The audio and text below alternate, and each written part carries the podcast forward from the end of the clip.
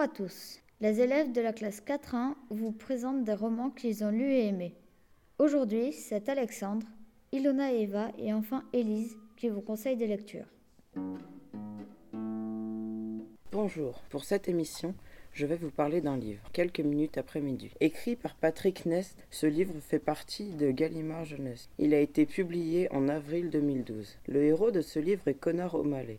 Ce livre raconte son histoire et a pour thème l'acceptation de la perte d'un être cher. Chaque étape sera ponctuée avec les histoires d'un monstre qu'il voit dans ses cauchemars et se réveille toujours quelques minutes après minuit. Je vais vous lire un extrait. J'ai choisi l'extrait où Connor rencontre la première fois le monstre. La voix grondait, basse et puissante, avec une vibration si profonde que Connor la sentait dans sa poitrine. Je suis venu te chercher, Connor O'Malley, dit le monstre, poussant la maison, secouant les tableaux accrochés au mur de la chambre, jetant par terre les livres et les gadgets électroniques, ainsi qu'un vieux rhinocéros en peluche.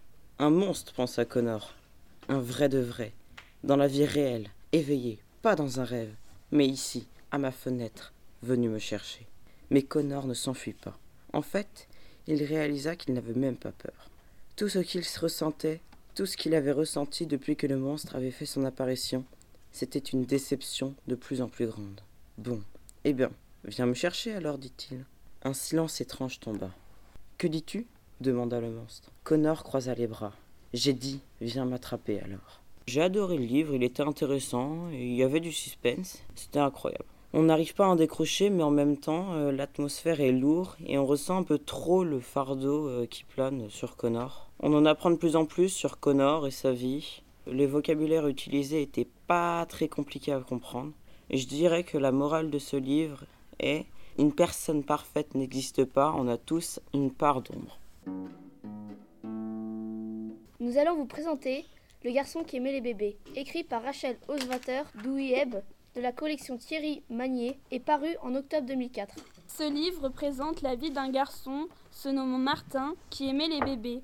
Il subissait tous les jours les critiques de ses camarades de classe. Le moment fut venu de trouver un stage, mais que pouvait-il choisir? Il eut beaucoup de joie en apprenant qu'il eut son stage dans, dans une crèche. L'année de seconde fut presque terminée et le jour de la sortie au musée d'art américain arriva et il vit cette fille au nom de Louise qui allait changer toute sa vie. On va vous lire un extrait de la rencontre entre Martin et Louise. Il y a eu le soleil, le soleil de ce jour, là, cette fois-là, cette première fois, cette seule fois. Soleil du ciel, soleil du corps, main chaude et ventre brûlant. Fièvre, fusion, confusion. C'était vers la fin mai. Le professeur d'anglais avait organisé une sortie au musée d'art américaine de Giverny pour deux classes de première, la mienne et la sienne, celle de Louise. Louise, j'avais passé toute mon année de seconde à la regarder, la boire, l'aimer. Je ne sais pas aimer. C'est quoi? Mais je ne pensais qu'à elle, à la croiser, la frôler, lui parler, la garder. Et je ne faisais que la croiser, m'éloigner, ne pas lui parler, juste la regarder. Louise, elle était jolie, délicate, différente.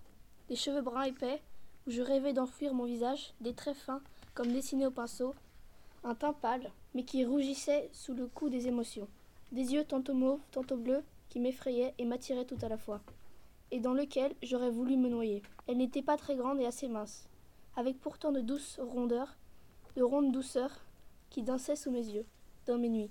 C'était une poupée qui ne disait même pas non, qui ne disait rien. On a choisi cet extrait car c'est à ce moment-là que sa vie va changer.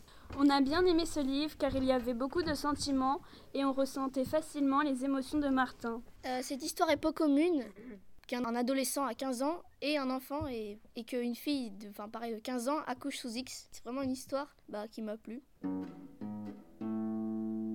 Je vais vous présenter ce livre qui s'appelle À la folie. Il a été écrit par Brigitte Lorenzen. Euh, L'édition, c'est Les Incorruptibles. Et la date de parution, c'est 2010. Donc euh, la narratrice de l'histoire, c'est Louisa. Euh, elle a 15 ans. Et toutes les nuits, depuis la mort de sa grand-mère, elle voit une petite fille qui lui demande de l'aide. Mais Louisa ne comprend pas comment elle pourra l'aider.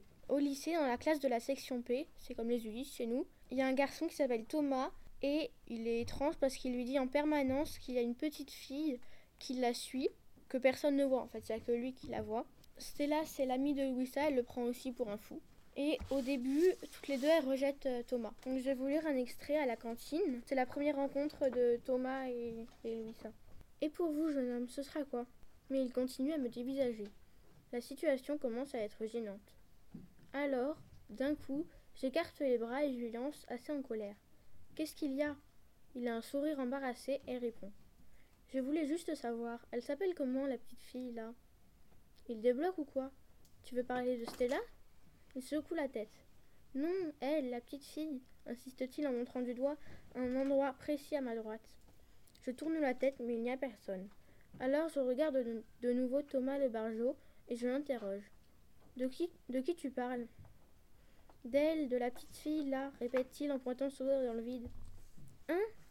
C'est ta petite sœur? Pourquoi elle a l'air si triste? Elle se fait mal? Puis il sourit à ma petite sœur invisible d'un air encourageant. Stella ricane et fait des grimaces qui signifient il est complètement dingue ce type. Elle n'a pas tort, mais ce n'est pas parce qu'il fait peur qu'il est moche. S'il n'était pas dans cette section P, on le trouverait certainement beau gosse. Oui, super beau gosse. De qui parles-tu au juste? Il secoue la tête troublé. C'est rien, excuse-moi, c'est sans doute rien. Je sens mes jambes se dérober et j'ai des frissons dans le dos.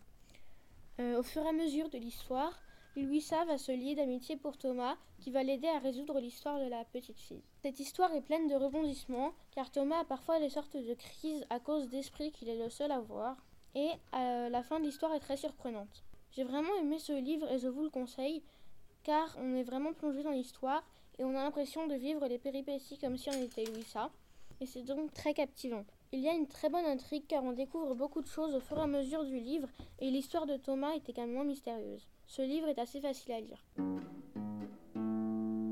Bonne lecture à tous, à bientôt pour notre émission Silence Joli.